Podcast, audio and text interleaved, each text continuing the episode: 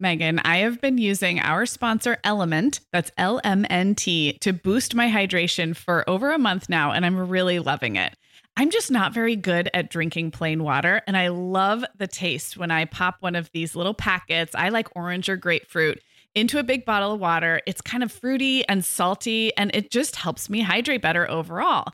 Element is a zero sugar electrolyte drink mix born from the growing body of research that shows the best health outcomes occur with higher sodium levels. Each little pack delivers a significant dose of electrolytes, but minus sugar, artificial colors, and other iffy ingredients. Element's flavors are so unique, like fruity watermelon salt and spicy sweet mango chili. And we're going to set our listeners up with a variety pack so you can find your favorite. Right. You can receive a free element sample pack containing eight flavors with any drink mix purchase when you purchase through our custom link, drinkelement.com slash mom hour. That's D R I N K L M N T slash mom hour. This offer is available exclusively through our partnership and is available for both new and returning customers. And if you're an Element insider, you'll have first access to Element Sparkling, a bold can of sparkling electrolyte water. Again, it's drinklmnt.com slash mom hour. Hi, I'm Sarah. And I'm Meagan. We're two moms with eight kids between us, from little to grown. We're in different areas of the country and in different stages of life. But we both know that motherhood's a lot easier when real moms share tips and encouragement. And remind you that it's really all going to be okay. We're not experts, we're parents who've been there. We're not perfect, we're real. Welcome to the Mom Hour. Hey everyone, and welcome to episode 335 of the Mom Hour. I am Sarah Powers here with Meagan Francis. Hey Meagan. Hi, Sarah. You ready to talk about Halloween? Oh boy, am I ever. I mean, moms in our community really love to talk about Halloween. And what's so fun this year is we get to do a house rules episode all about Halloween. So hopefully, if you're listening, this is not your first entree into the house rules series. But if it is, um, house rules episodes are where we crowdsource from our very wise listener community about the little rules they use in their family to, I don't know, I like to think of it as kind of smoothing the bumps of everyday parenting challenges. Um, a lot of times these house rules are grown and developed organically out of moms realizing that, like, oh, turns out it's not fun to have my toddler eat 42 pieces of Halloween candy and have to go to preschool the next day. So, like, we solve our own kind of challenges and we come up with house rules, which really helps the kids, I don't know, feel like they know what to expect. At least that's how my kids feel when they know what the house rule is. And as a mom, it also kind of gives you a shorthand for reminding your family, like, nope, this is the way we do things. So we love these episodes and we're super excited to do uh, a Halloween themed one today. Yeah. And I have to say that I think the holidays are like the perfect time to have house rules, even if they feel kind of arbitrary, because holidays, by their very nature, are so different and Mhm. novel that if you just like give, and I'm someone who loves novelty and I love the different, but if if I just truly gave in to like the novelty and then each family member's um like interpretation of what that means, it would just be complete chaos. Yeah, that's a really good point. And another point about the holidays is a whole year has passed since the last time your kids went trick or treating or went to grandma's for Thanksgiving dinner. And because of the pandemic, even longer sometimes. So I also think for little kids, you get to have house rules because they are coming to this fresh. They're like, I don't I don't remember how to choose a costume. Right. A whole year is a long Right, time when yes. you're 3 or 4. Exactly. So for this episode, we asked our listener community on Facebook to share their house rules for all things Halloween. And like always, you all really came through. We had so much fun reading these comments. There's just such smart stuff. Um, a couple of you also commented that it's been a couple of years since Halloween looked kind of normal. And our kids, again, Sarah, like you said, are a whole year older since the last time we did this, or maybe two years older since the last time we really did this. So we might all be a little bit rusty and just need some help. So I'm excited about this. I am too. And uh, we did have so much fun reading through your smart rules. One thing it brought up for me is how many of the challenges that come with Halloween with little kids that I have now outgrown, which is a little bittersweet. Um, but as I enter like the teen phase, like officially, I have a teenager and then I have a tween and a, you know, almost nine year old. I am having to come up with new house rules for Halloween. And just this year, I pre declared early, like it was like October 2nd. And I told my 13 year old, I said, you know, I know we're getting back out there and you're making a lot of new friends. I'm not comfortable with you making Halloween plans that are across town this year. I said, I know that's our future, and I'm not saying no forever. But this year, you can have a friend over. You can have appropriate amount of independence within our neighborhood. But I'm not driving. I didn't want to be out driving that night, and I didn't want to be worrying about what she was up to. So I pre-declared a teenage house rule like on the spot this year. That kind of reminds me of the year that I told my kids, um, I am not comfortable with going to Party City to get costumes because they cost $55. Yes. there you go. I'm not sure that that's exact um, verbiage I used, but I was definitely not comfortable with that price point. So it was like, you all are getting too big um, for me to like, you know, piece together your costume out of like the old dress up box. Yet at the same time, I'm not buying you something that puts, you know, that breaks the budget. So let's figure something out in the middle. That's such a good point. And it reminds me that my teenager also bought her own costume this year because she gets nice. an allowance. I delayed allowance for a long time. But man, it's nice when I remember, like, oh, yeah, this is why you get an allowance. You get to buy your own costume. So look yeah. at you. You have the option of buying your own costume. I love it. Well, before we jump into that, I just want to give a little sneak peek announcement of something we've been working on for a while, and that is the Mom Hour Small Business Boutique. Really excited about this. It's been a long time coming, and honestly, it was um, hiring some help this year that allowed us to actually help get this off the ground. Our new team members are helping a lot. Thank you very much to Katie and Amanda. But I am really excited because for years we've had small businesses coming to us wanting to advertise on the show. And I'm talking like really small businesses, like, you know, like an Etsy shop or someone who's maybe hand making things. Mm-hmm. And so our regular advertising options haven't really been affordable and they're just also not practical. Like if you're not doing a lot of volume or your advertising budget is just still smaller, this is a great option for those smaller businesses.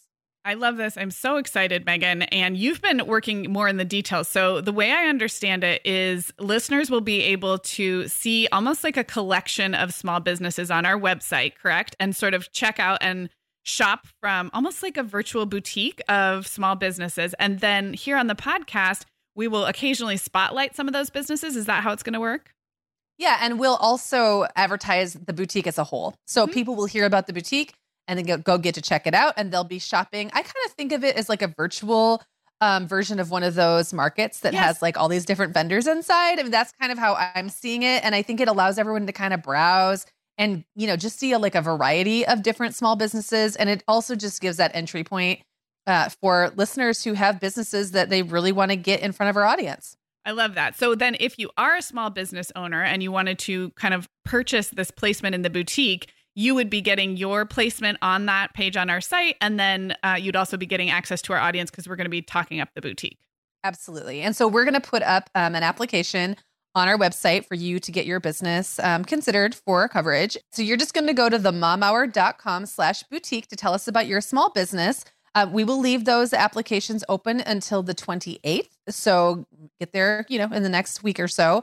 Again, that's the momhour.com slash boutique. And that's where you're going to tell us about your business and be considered for the Mom Hour Small Business Boutique. Yeah, definitely check that out. And we'll be chatting about it on social as well. And we'll put a link in the show notes. Sarah, we both know this time of year can be crazy. So, this is a great time to get ahead with no prep, no mess meals from our sponsor, Factor. I love how these meals are ready to eat and delivered right to your door. I mean, you can't beat that convenience, but most importantly, they're seriously delicious. Yeah, Meagan, I agree. Our whole family was impressed with the quality and flavor of Factor meals we tried. And it turned out to be a great option for my teenagers when they got home late from a theater practice or came home from school super hungry. There's zero prepping, cooking, or cleaning up. Factor meals just need to be heated for about two minutes and they're ready to go. Yeah. And for any listeners with wellness goals this month, Factor has six menu preferences to support your lifestyle, whether you're trying to boost your protein, avoiding meat, or simply focusing on well balanced meals. And you can pause or reschedule deliveries to fit your lifestyle. Make today the day you kickstart a new healthy routine. Head to factormeals.com slash momhour50 and use code momhour50 to get 50% off your first box plus 20% off your next box. That's code MOMHOUR50 at factormeals.com slash MOMHOUR50 to get 50% off your first box plus 20% off your next box while your subscription is active. Okay, Meagan. Well, over here at the Mom Hour, we are big fans of our sponsor, Our Place. In fact, you, me, and our team member, Katie, were all comparing notes on our favorite product. Katie was telling us that even though she's packing up to move her family to a new house, she cannot put that mini perfect pot from our place into the boxes yet because she's using it like every night. Well, as someone who also has a perfect pot, I got mine as part of their mini home cook duo set. I get it. It's nonstick, which is key, but it also has all these handy features like a steam release lid with a built in strainer and this nice beechwood spoon that nests on the handle in this perfect little peg. Okay, well, I didn't get this pot, but now I want it. That sounds so great. Our Place's cookware is great to cook with, beautiful to look at, and healthier for us as well. All of Our Place's products are made without PFAS, also known as forever chemicals. In addition to their cookware and tableware, Our Place is also making waves with their Wonder Oven, the most stylish all in one air fryer and toaster oven. Again, free from the forever chemicals found in many of those air fryers. Listeners, Our Place offers a 100 day trial with free shipping and returns, and we've got a great deal for you. Go to FromOurPlace.com and enter the code MOMHOUR at checkout to receive 10% off site wide. That's from our place.com code MOMHOUR. Okay, we are back and we're starting off with talking about rules, house rules that sort of help with the lead up to Halloween and really the kickoff to the fall and holiday season. So this has to do with timing of when you get out the decorations. Um, and really, I know in my house right now, this is very relevant because I do feel like I don't like to put Halloween decorations up before October 1st. I will let a few, I don't know, pumpkiny things come out before then, but that's always been my personal policy. So let's talk about some rules about the timing of decorating and pumpkin carving. Yeah, I love this one. So um, this one's from Tasha. She says Halloween decorations come out the first week of October. That includes my seasonal tablecloths. She says my husband hates tablecloths because they always end up sliding around, but he has to deal with that at fall and Christmas. So I think that's fair, Tasha. That's very fair. I think that's fair too. I will say if you miss the first week of October, like you get really busy, it's yeah. like, oh my gosh, it's like so soon. So I do think that first week or first weekend in October is uh that has worked well for us. Um, and another one from Stephanie, similar. She says decorating the house can happen after October 1st, but pumpkins aren't carved until a couple of days before Halloween. And then similar, Becca said pumpkins are carved the week of Halloween. Decorations start getting boxed up the next day. I love that. It's like, okay, Whoa. November 1st, we're done. Goodbye, jack o' lanterns. Yep. I love that. Yeah, um, Becca, that's a great tip. And I actually, I kind of made me think that you and I both, Sarah, sort of do this like hybrid Halloween slash fall decor yes. thing, which gives you a lot of flexibility because then it's not like you're taking away all the fun. Right.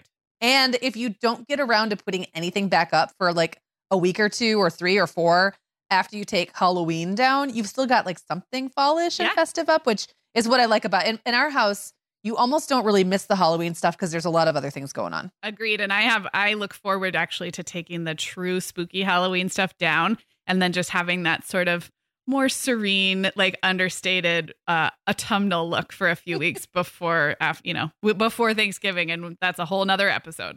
Absolutely. Okay, so let's move on to the next like topic area. So we also asked for rules and got a ton about choosing Halloween costumes. So let's start with a couple rules about picking costumes and trying them on. Um, so Courtney said costumes are decided and cannot change by the last week of September. That's like kind of early. That's yeah. that's pretty hardcore, Courtney. She says once I start to buy things, there is no going back. And we had similar rules from Valerie, Lindsay, Halston, and Cami, um, though they all had different timing around okay. that rule. And I think for you know a lot of moms, maybe that rule is like you have up till October 20th. You have up to October 25th. You know, some might be like, hey, they all go on clearance on October 29th. So that's when you have until that day. But I like the idea that like you can't just like pick one and then change your mind and then change your mind and then change your mind. Yeah. And I will say, as kids get older, the natural consequence of costumes being either sold out or unavailable, or mom no longer having time to like help make something um i can now like that's that's kind of like on my kids. Like you there's no right. deadline. You can wait as long as you want but there will be there are built-in consequences to waiting. That's harder if you're four or five and you, you're not like able to shop on your own or you know you don't have a sense for that so. Yeah i'll also just quickly tease like something that's coming for um, parents of eventual teens is like there will come a time when they just don't actually want to commit to trick-or-treating or dressing up. It's like they kind of think they might want to, mm-hmm. but they can't actually commit to the idea ahead of time to buy a costume. And so then you'll kind of wind up with these like day of, Yeah. you're sort of like rummaging through boxes trying to find black things to pile other things on top of. So I'm pretty flexible about like running out and buying makeup at the last minute. Yeah. Or like buying something like truly easy to find at the last minute.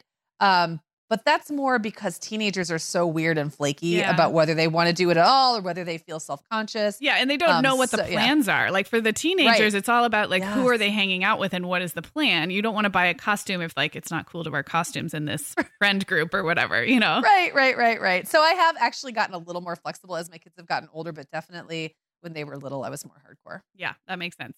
Um, well, when it comes to trying on the costume, because I have been here, it arrives, they're so excited, they want to put it on. So Katie and then also Tasha and Amanda all said they can try on their Halloween costume once before Halloween and then it goes away until the holiday. I think that's really smart when you have really little kids. Because if, if you live in a house where there's a lot of dress up happening, you know, like I, mm-hmm. I've been there, kids are constantly changing clothes.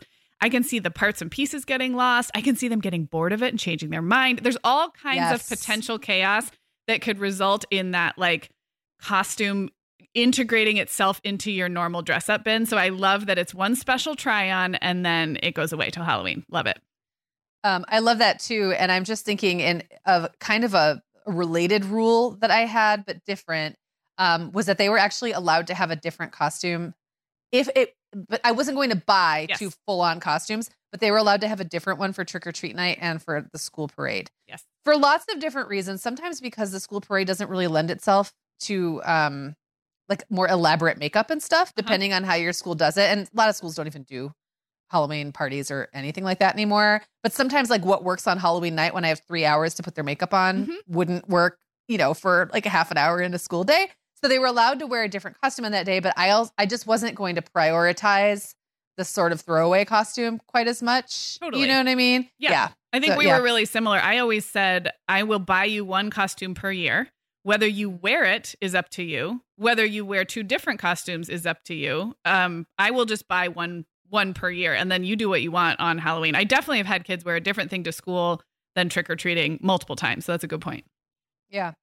Well, Rachel says um, her kids are allowed to wear their costumes as much as they want at home before and after Halloween.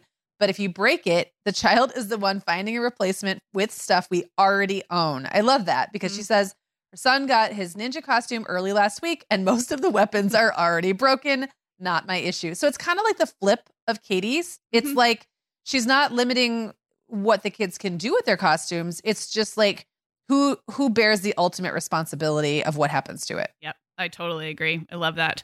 And Anna says this in her family, you only get to buy a new costume every other year. Otherwise, dig through the bin and find something. I'm a big fan. I'm a huge fan of like these arbitrary every other year rules. In my house, actually, that's backpacks and lunchboxes. That my kids get new backpacks and lunchboxes every other year. And it's been that way since the beginning, and they don't question it. So if you can pull that Yeah. off, Anna, and those listening who still have time, why not? If you've got a, a robust dress up bin or your kids are creative in other ways, then they'd look forward to the on years and they would probably get really creative in the off years. I actually had several years in a row where we own like we almost solely shopped the bin because Mhm. with four boys, you know, right in a row, it had gotten so stuffed with the stuff that they would be wearing anyway. Yeah. Which was all just like basically like the black base that Mhm. goes with every ninja costume, random caped person costume. So there was just all of that stuff was in there.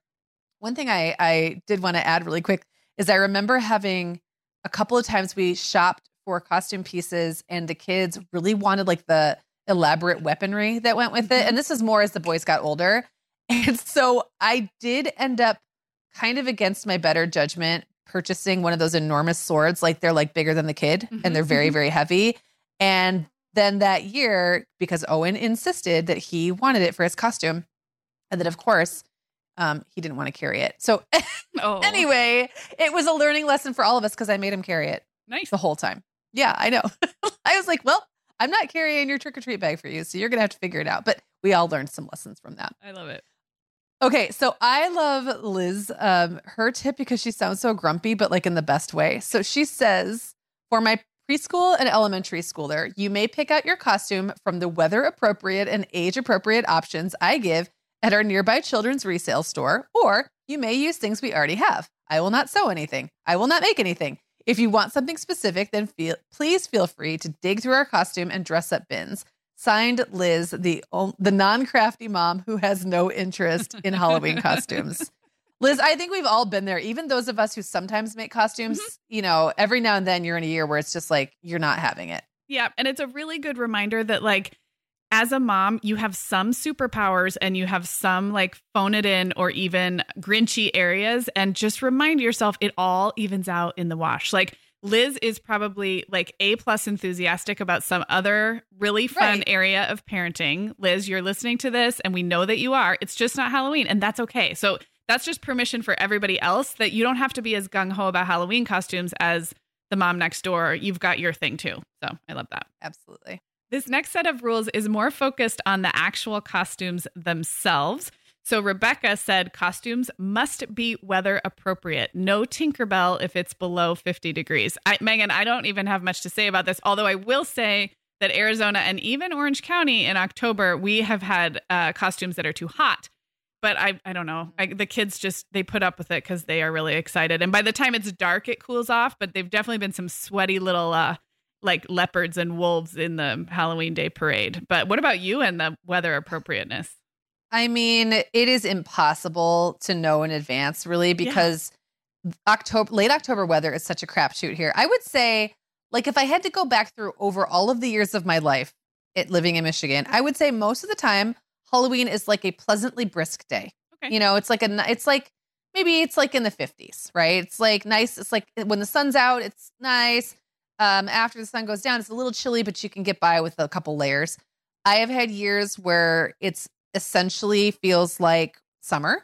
And I've had years where it's sideways sleet mm-hmm. and like frigid winds, and the kids are wearing parkas over their costumes and like running from house to house.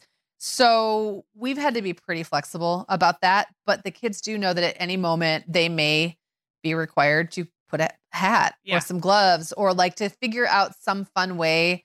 Maybe their costume goes over a fleece. Uh, as they get older, sometimes they just like brave it and they yeah. just go out because they want their costume to be the thing that people see. But you know, those costumes are made of like like one one ply yes. level. it's like toilet yes, paper they're yes, made totally. of essentially.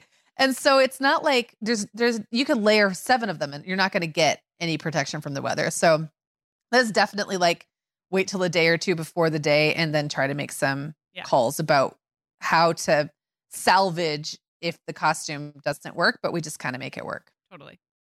Yeah. Um, so Lauren has a great tip that I think um, I have actually seen from other families, and I think this can be so smart, especially if you have littler kids in the house who are a little bit timid. Um, and that is that we only dress up as nice, happy things in our house, like no ghosts, no witches, nothing scary or evil. And I could totally totally see that being like a personal choice where if you've got some sensitive um, little souls in your house that you know are going to be freaked out by that, or you just don't want it in your house, that's fine. You're the decider. You get to decide. You get to decide.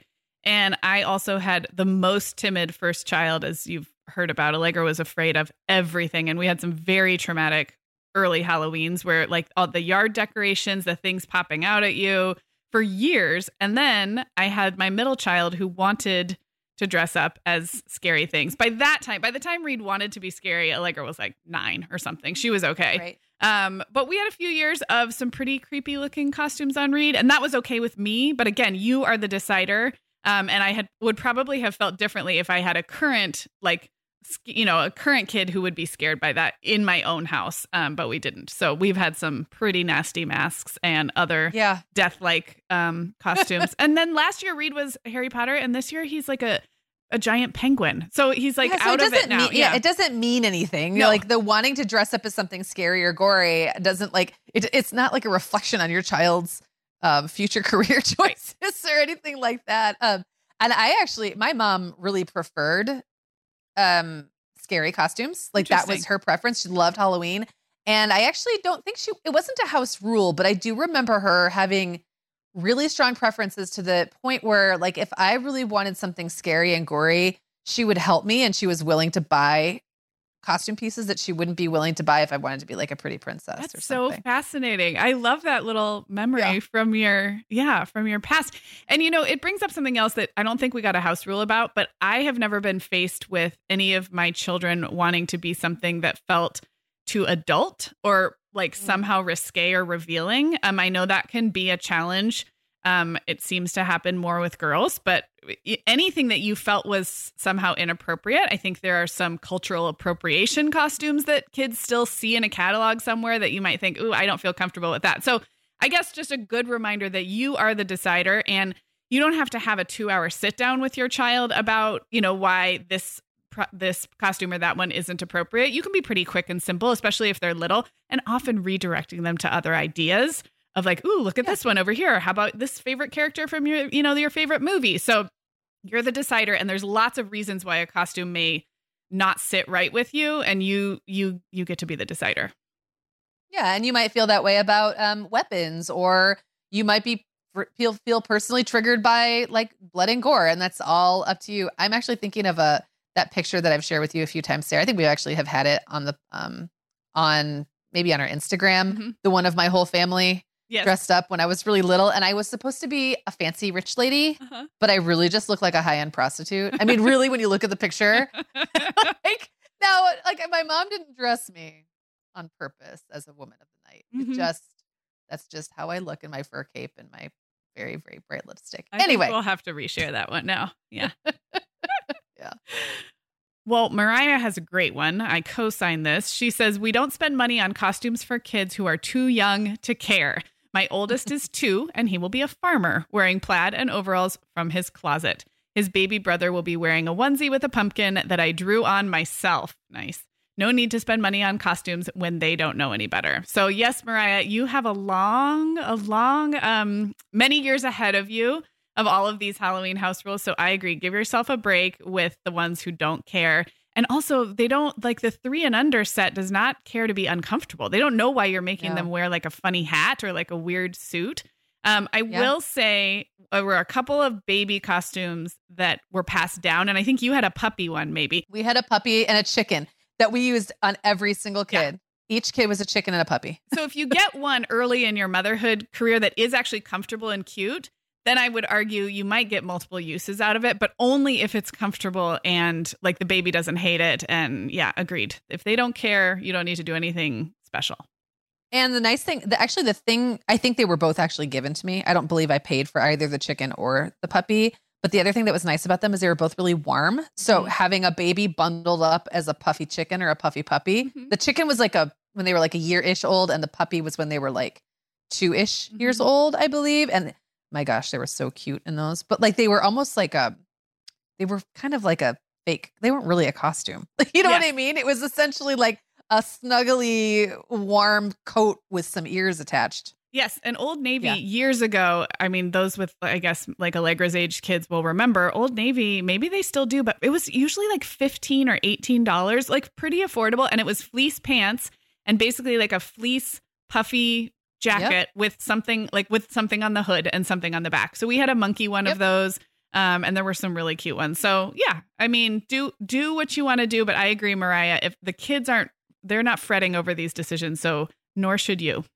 Well, these last two rules are focused on um, taking photos of the costumes, which I mean, I think we all agree is part of the point for Yes. mom, right? It's Like our the birth- reason we try right. so hard. It's, it's like our, one of our um, little perks that comes with going through all of this. Exactly. So Anna Lynn says you have to take a picture so grandparents can see your costume before you're allowed to go trick or treating. I mean, I think it's amazing how kids you you can do all this work for kids and they don't want to pose for a picture for 2 minutes. I know. You're like, "Come on, man. Seriously?" And this is like taking that up the ante, Lori. She says, "The kids can wear whatever costume they want for trick or treating, but they have to humor me by letting me make a family costume for photos." So they have to humor her by letting her do a bunch of work, which um, I hope that they do, Lori. But that's a great that is a great rule because I think that's really fun for a lot of moms and a lot of Mhm. families to have everyone dress up, you know, in a theme or whatever. But if the kids don't actually want to wear that for trick or treating, it can be kind of a bummer. So Lori is just like, I really just want evidence that this happened. yes. But she doesn't really care if the kids wear it to go around the neighborhood trick or treating. And I think in a lot of communities, there are multiple events. Like you might have a trunk Yeah. or treat at your church. There might be like a harvest festival like two weeks before. I mean, I I don't think you don't have to have multiple costumes or multiple events. If that sounds like an overwhelm and way too much fun that you don't enjoy, don't do it. But I think for a lot of our listeners, there are multiple opportunities to be in costumes. So it sounds like what Lori's figured out is like it brings her joy to make and design the family group costume. By the time she gets to October 31st at 5:30 p.m., she's like, wear whatever you want. So I love that. I'm just picturing the whole family sitting around eating dinner, like in their costumes, and then going out and getting their, you know, and getting their photo. And then it's like, okay, who's keeping it on? And Yep. some go change. Yeah, Really I love it. funny. Um, I have never, we have never done a family costume ever. Have you? I don't think so. I can't think of any off the top of my head. No. I don't typically w- dress up anymore. I like a festive look for Halloween myself. So I, I have some like so I love to do the nails and maybe some different makeup or like a black, you know, like I I, I enjoy that part of dressing up, but I would say it's more Yeah. Halloween themed dressing than a costume for me. Yeah. Yeah. Mm-hmm. Okay, Meagan, like many of our listeners, I'm sure I've been doing some spring cleaning in my closet lately, and it always feels so good to get rid of clothes I'm not wearing, things that don't fit or that aren't my style anymore. But you know what I realized? All of my Vionic shoes are always in the keep pile. They just tick all the boxes. They're cute, comfy, high quality, they last forever, and I love growing my Vionic collection, especially with the latest styles from their Vionic Vitals collection. The Vionic Vitals collection offers daily wear styles designed for elegance, comfort, and versatility. We both love the Uptown loafer, which collapses flat, so it's perfect for travel. The Chardonnay heeled sandal, which I know you love, Sarah. The Walk 23 classic sneaker, which our team member Katie gets compliments on all the time. And the Willa slip on flat, one of my favorites, which comes in 12 colors for any outfit. Yeah, I need to uh, get the Willa slip on flat. That's next on my list. Well, listeners, if you're ready to try the shoes we're always raving about, use code the Mom Hour 15 at checkout for 15% off your entire order at vionicshoes.com when you log into your account. That's one time use only. Vionic Shoes, wearable well being for your feet.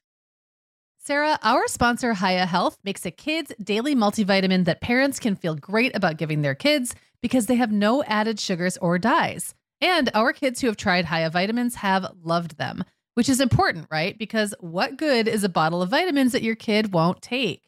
Hiya was founded by two dads who didn't like the ingredients label on some of the popular children's vitamins they were seeing on store shelves, so they got to work developing a formula that would help fill the most common nutrient gaps in modern kids' diets.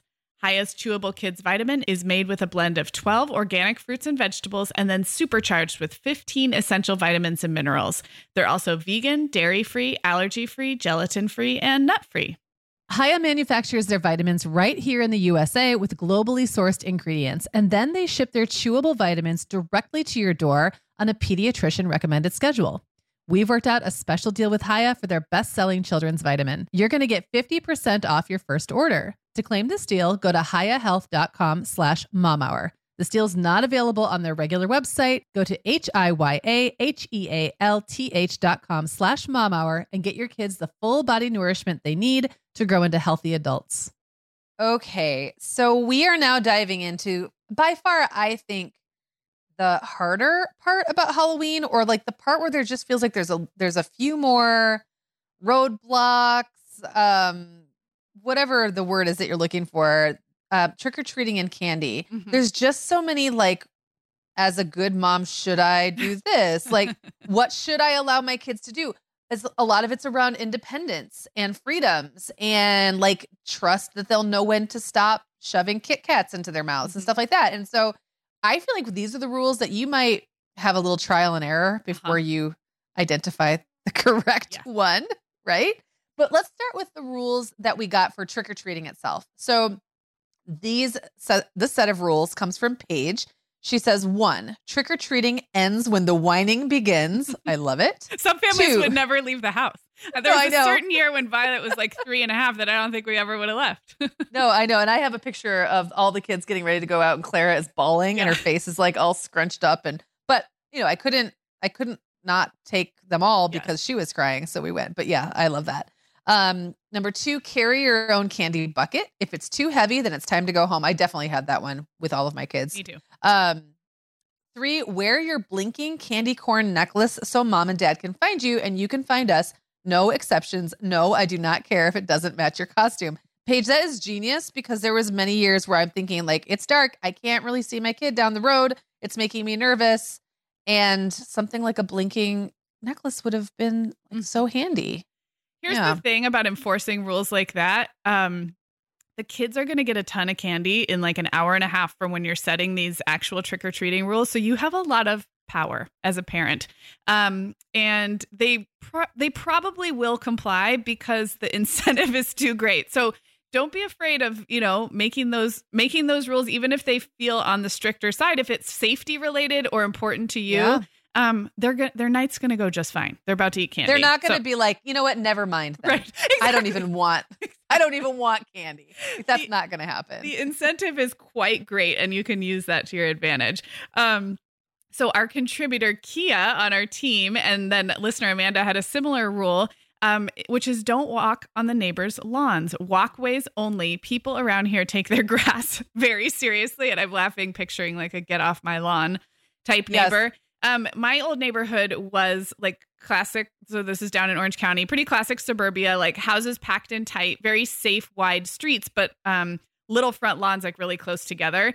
And I do remember like hollering to the kids, like, "Don't jump in the flower beds," because they get so excited. And people are less patient when kids are like eight, nine, 10, 11, you know, that bigger, they're, they're still little, they're still children, but they look awfully large traipsing through Right. lawns. So I hope, um, I hope that works to tell your kids to stay off lawns. I'm, I'm afraid that we probably trampled a few in our time. Um, and then Rebecca also said, stay with your friends when trick or treating. Don't run ahead to the other houses if they're still walking down the lane. So we had a lot of this again in that neighborhood where we kind of had to divvy up parents and who was watching Yeah. which group of kids. And yeah, it, it's a safety concern. It's a like a courtesy thing. Um, yeah, courtesy. yeah. So. Well, and I think of how many how many of like the rules that I had for my kids, some of which were very like spoken rules and some of which had to sort of, I don't know, um evolve on the fly. Yeah. Were really related to being courteous of other people's homes because they're essentially inviting you into, you know, not inside their house, but like into their little entryway or you know, you're at least sticking your hand in their bucket or whatever.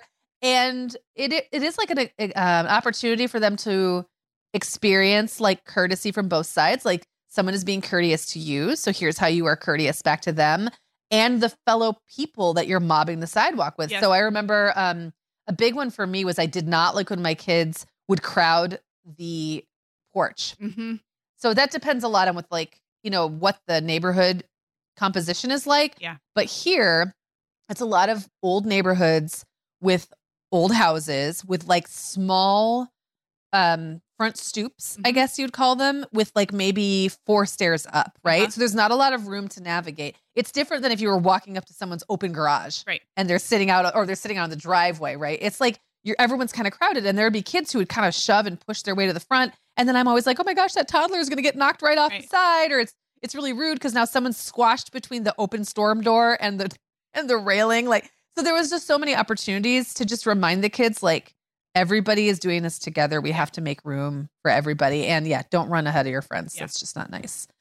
Um, okay, so this one's from Katie. She says, We eat dinner before trick or treating, no exceptions. Very smart.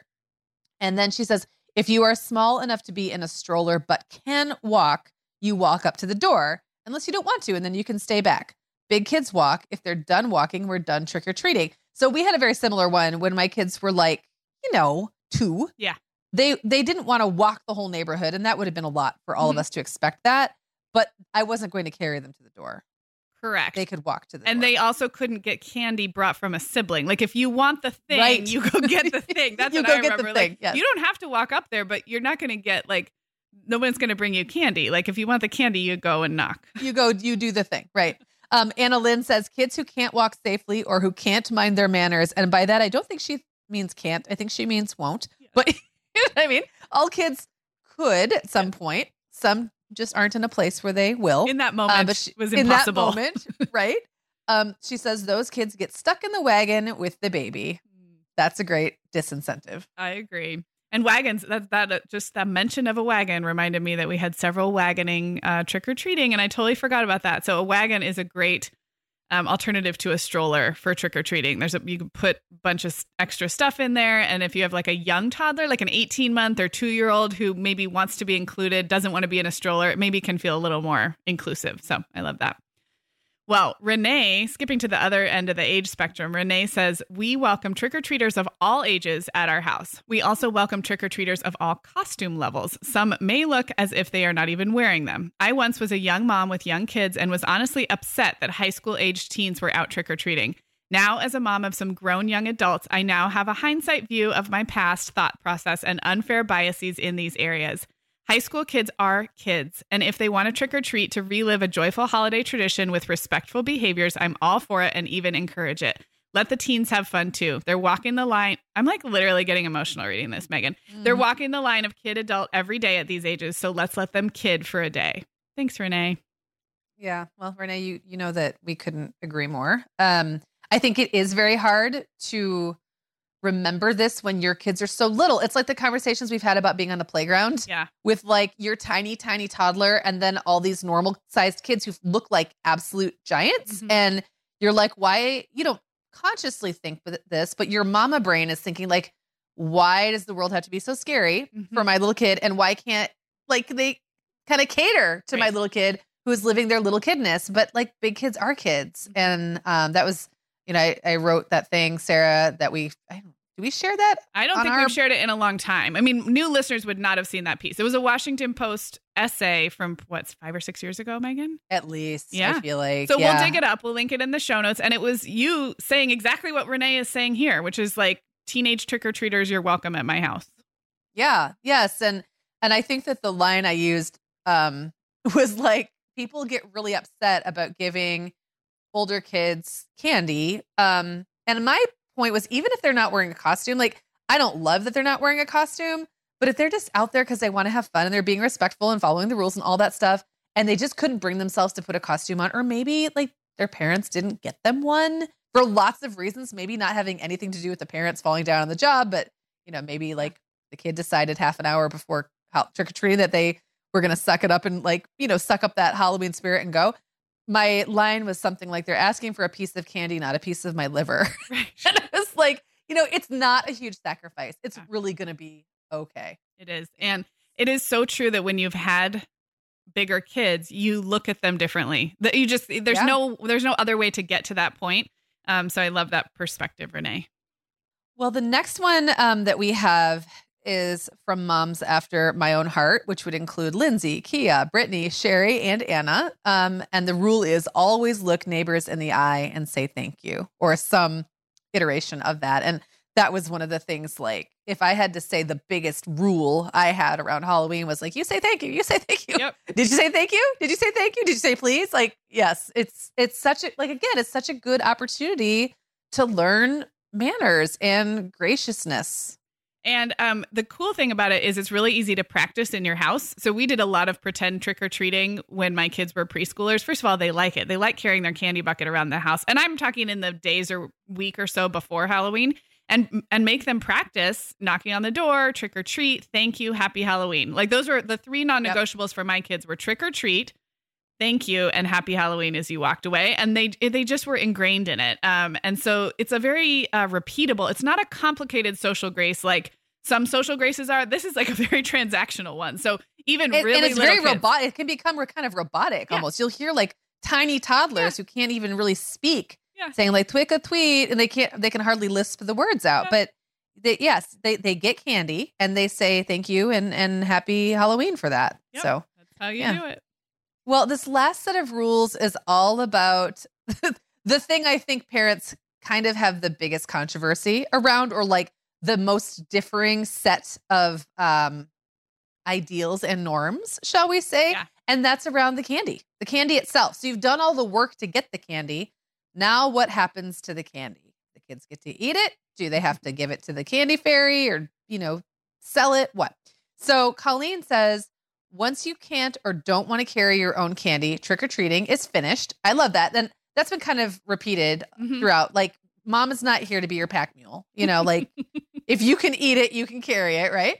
Um, but then she says each kid gets one Ziploc sandwich bag with their name on it. They pick out the candy they want to keep until their bag is full. The Switch Witch comes that night and leaves fun books in place of the excess candy. So I like that there's like um I like that there's a it reminds me of those like when you go to like certain kinds of rummage sales where you can fill a bag with stuff Yeah, for oh, five yeah. bucks or whatever. Yeah. Like you get to choose what goes in there and you might decide that like the relative value of a smaller piece of candy isn't worth it and you'd rather have the bigger piece of Mhm. candy or you might it's such an interesting like or give you such an interesting like look into a kid's personality too because some kids are going to go for pure quantity Mhm. and some are going to make more quality based or flavor based Yep. decisions. So I like that it doesn't feel so all or nothing as like, you know, it all goes or you eat a couple pieces Yeah. tonight and it all goes or you keep it all. It's like a very moderate middle ground. I also like that it gets rid of the candy nobody wants right away. Because I will say that's been an annoying part for me is that the, it's like they they hold on to the idea of maintaining possession over their Halloween candy for I mean let's be honest weeks and months sometimes but toward the end it's all things that they don't nobody really wants to eat anyway. It's just they're attached to the idea of it. So by you know making them choose that small container and everything else goes away it also eliminates like future I don't know battles over that candy that nobody really wants anyway. So I love that. Well, and I will say that even if it's the candy nobody, nobody, nobody wants, there's some sugar hound in your house Yes. who at some point three months down the road will decide that they'll settle for that candy. And by this point, it's like old stale bad Yeah. candy that nobody wants. And they'll eat it anyway. Yeah. So you might as well just get rid of it because it's truly, it's like the very definition of empty sugar Mhm. because not only is there no nutritious value, there's not even really any pleasure in it. Right. it's Yes. like, yeah, they're they're just like candy junkies and they're just Yes. eating it because it's there. As So- Marie Kondo would say, you can thank it for its service. Like its role was it made for a fun trick or treating night. It hasn't been wasted in that sense. It And made then- the, ba- the bag heavier. Yes. And then just Right. thank it for its service and send it on its way. I love it.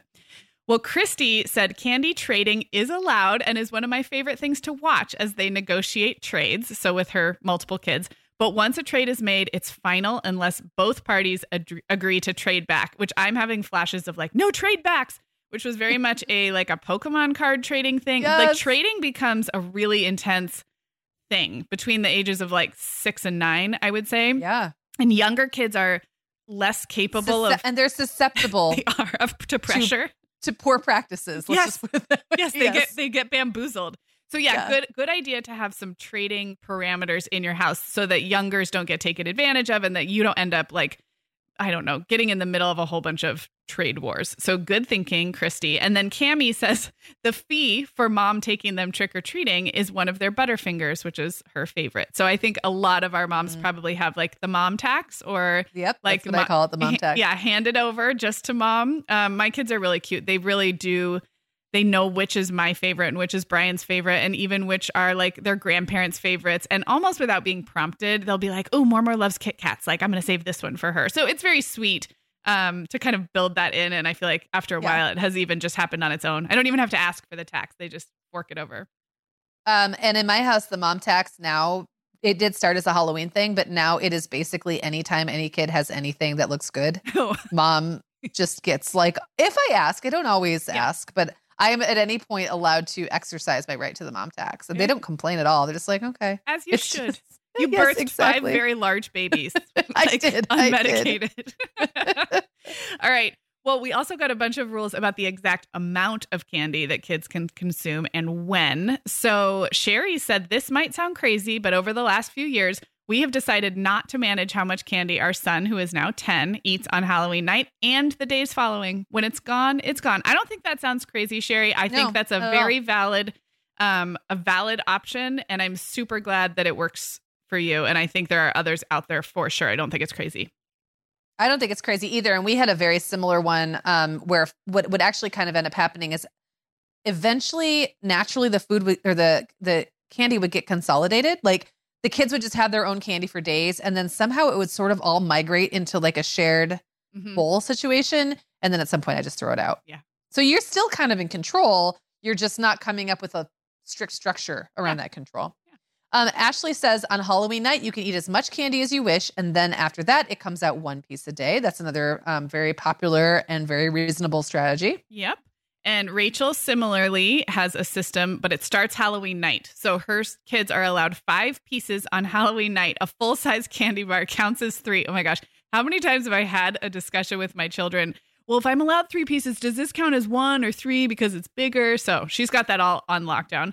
The next day, they pick out 21 pieces and are allowed three a day for the next week. Once they have their 21 picked out, the rest goes in the trash, or I send it with my husband when he goes to a friend's house. So Rachel has this like down to a science. Um, and I would, yeah. I'm very curious how many kids she has. I almost feel like the more kids you have, the more these like kind of these rules get locked into place just because you've been burned in the past by not having well them. and rachel must also have a much better sense of her calendar at any given time than i do because i feel like i'd lose track by like about yeah. what day is it by about the fifth day? So yeah. yeah but if you're calendar oriented and can like and can actually keep that under control yeah good for you. Yeah. And then katie and brittany both had similar rules. Kids eat as much halloween candy as they want the night of.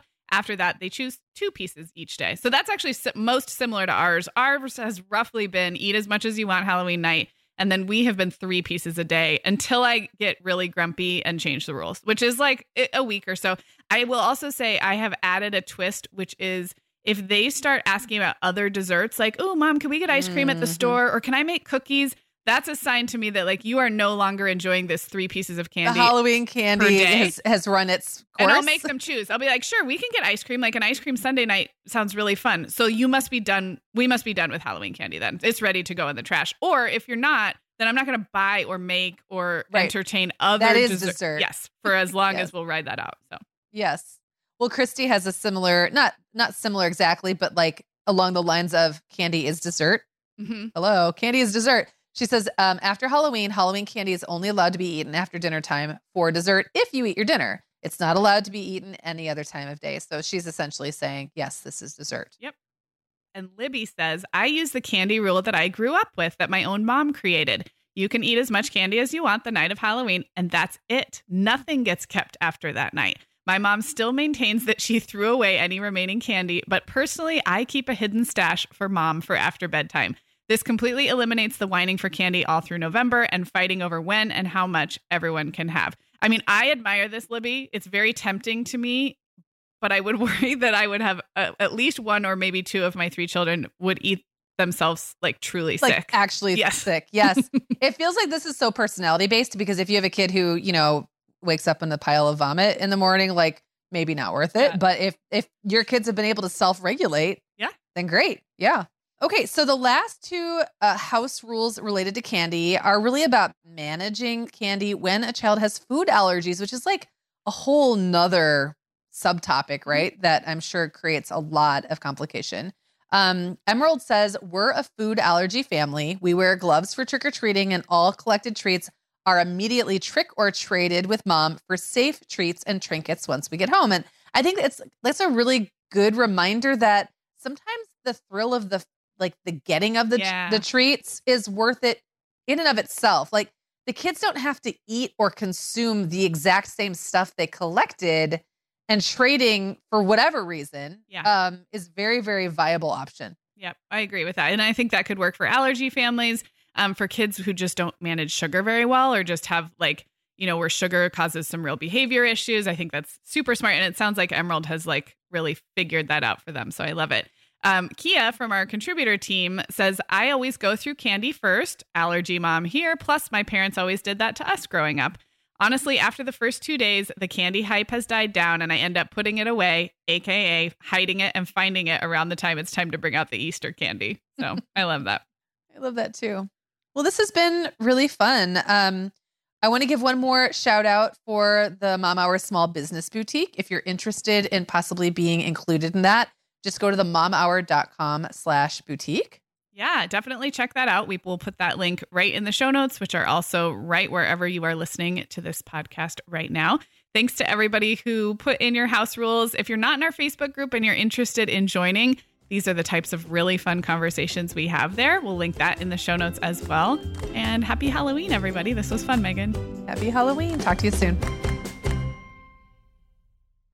Guess what, Meagan? Over 10,000 teens are already using our sponsor, Erika, to help them unplug. That is amazing. Erika, that's Erika with a K, is the social media health app for teens that gives them the tools to unplug whenever they need to for improved health, study focus, sleep, and daily balance.